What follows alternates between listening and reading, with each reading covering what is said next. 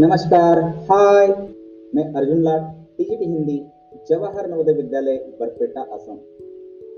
आज मैं आपके सामने एक मानवीय मानवीय मूल्य से संबंधित एक कहानी आपके सामने प्रस्तुत करने जा रहा हूँ, और उस कहानी का नाम है हमीद खान। तक्षशिला अब पाकिस्तान में है।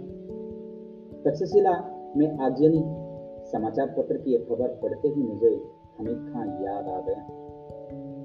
मैंने भगवान से विनती की, हे भगवान, मेरे हमीद खान की दुकान को इस आगजनी से बचा लेना।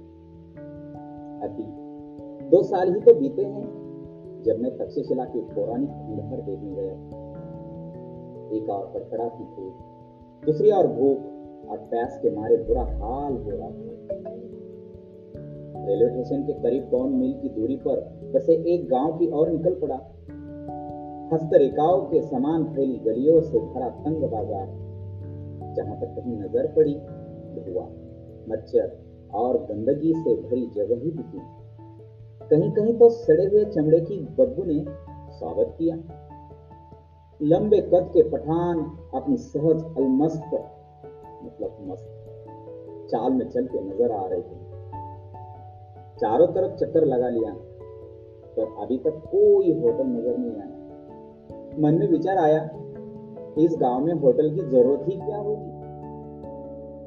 अचानक एक दुकान नज़र आई जहाँ चपातियाँ सेकी जा रही थी। चपातियों की सौंधी महक से मेरे पाव अपने आप उस दुकान की ओर मुड़ गए। अपने अनुभव से मैंने जान लिया कि परदेश में मुस्कुराहट ही रक्षक और सहायक होती है। सो मुस्कुराते हुए मैं दुकान के अंदर घुस गया।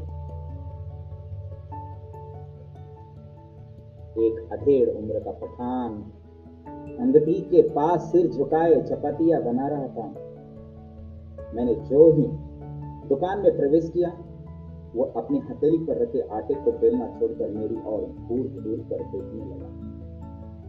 मैं उसकी तरफ़ देखकर मुस्कुरा दिया। फिर भी उसके चेहरे के हाव भाव में कोई परिवर्तन नहीं हुआ। वो तो बेपरवाही के साथ की नज़र से मुझे निहारे जा रहा था। खाने को कुछ मिलेगा? मैंने धीमी आवाज़ में पूछा। चपाती और सालन है। वहाँ बैठ जाइए। उसने एक बेंच की तरफ़ इशारा करते हुए कहा, मैं बेंच पर बैठकर रुमाल से हवा करने लगा। मैं दुकान के भीतर झाँक कर देखा।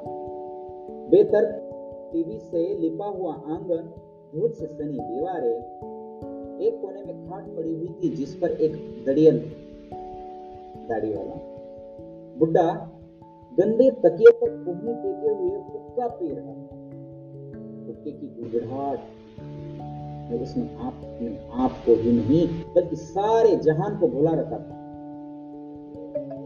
भाईजान, आप कहाँ के रहने वाले हैं? चपाती को अंगारों पर रखते हुए उस अधेड़ उम्र के पठान ने पूछा। मालाबार के मैंने जवाब दिया। उसने नाम नहीं सुना था। आटे को हाथ में लेकर गोलाकार बनाते हुए पूछा, ये हिंदुस्तान में ही है ना? भारत के दक्षिणी छोर मद्रास के आगे। क्या आप हिंदू हैं? हाँ। एक हिंदू घर में मैंने जन्म लिया है। उसने फीकी मुस्कुराहट के साथ फिर पूछा, आप मुसलमानी होटल में खाना खाएँगे? क्यों नहीं? हमारे यहाँ तो अगर बढ़िया चाय पीनी हो, अगर बढ़िया पुलाव खाना लोग बेखटके बिना दिक्कत मुसलमानी होटल में जाया करते हैं। वो मेरी बात पर विश्वास नहीं कर पाया। मैंने उसे गर्व के साथ बताया, हमारे यहाँ हिंदू मुसलमान में कोई फ़र्क नहीं है। सब मिलजुल कर रहते हैं। भारत में मुसलमानों ने जिस पहली मस्जिद का निर्माण किया था, वो हमारे ही राज्य के एक स्थान कोंडूगल्लूर में है। हमारे यहाँ हिंदू मुसलमानों के बीच दंगे नहीं के बराबर होते उसने मेरी बात को बहुत ही ध्यानपूर्वक सुनकर कहा, काश मैं आपके मुल्क में आकर ये सब अपनी आँखों से देख सकता। क्या आपको मेरी बात पर विश्वास नहीं होता? मैंने पूछा। मुझे आपकी बात पर तो पूरा यकीन हो गया है, पर मैं इस पर ईमान नहीं कर सकता कि आप हिंदू हैं।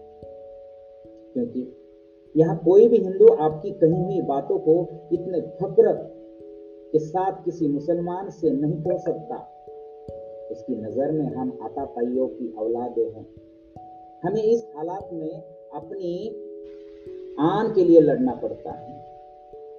यही हमारी नियति है। उसकी आवाज़ में सच्चाई फूट फूट कर भरी थी आपका शुभ नाम मैंने पूछा। हमीद खान वो जो चारपाई पर बैठे हैं तो मेरे अब्बा जान। अच्छा अब दस मिनट तक इंतज़ार कीजिए। सालन अभी पक रहा है, मैं इंतज़ार करने लगा। अरे ओ अतुल अमित खान ने ज़ोर से आवाज़ लगाई। एक छोटा दौड़ता हुआ आया, जो आँगन में चटाई बिछाकर लाल मिर्च सुखा रहा था। अमित खान ने पस्तो भाषा में उसे कुछ आदेश दिया और दुकान के पिछवाड़े की तरफ़ भागा।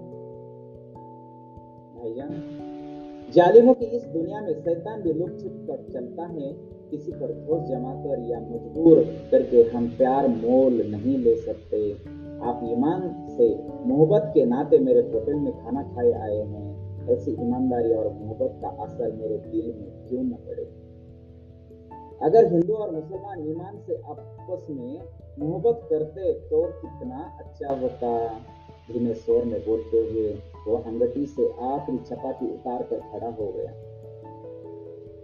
जो छोकरा पिछवाड़े की तरफ़ भाग गया था, उसने एक थाली में चावल लाकर सामने रख दिया। तीन चार चपातियाँ उसमें रख दी। फिर लोहे की तस्तरी में सालन परोसा छोकरा साफ़ पानी से भरा एक कटोरा मेज पर रखकर चला गया। मैंने बड़े चाव से भरपेट खाना खाया। कितने पैसे हुए जेब में हाथ डालते हुए मैंने हामिद खान से पूछा। मुस्कुराते हुए हामिद खान ने हाथ पकड़ लिया और बोला भाईजान माफ़ कीजिएगा, पैसे नहीं लूँगा। आप मेरे मेहमान मेहमान नवाजी की बात अलग है।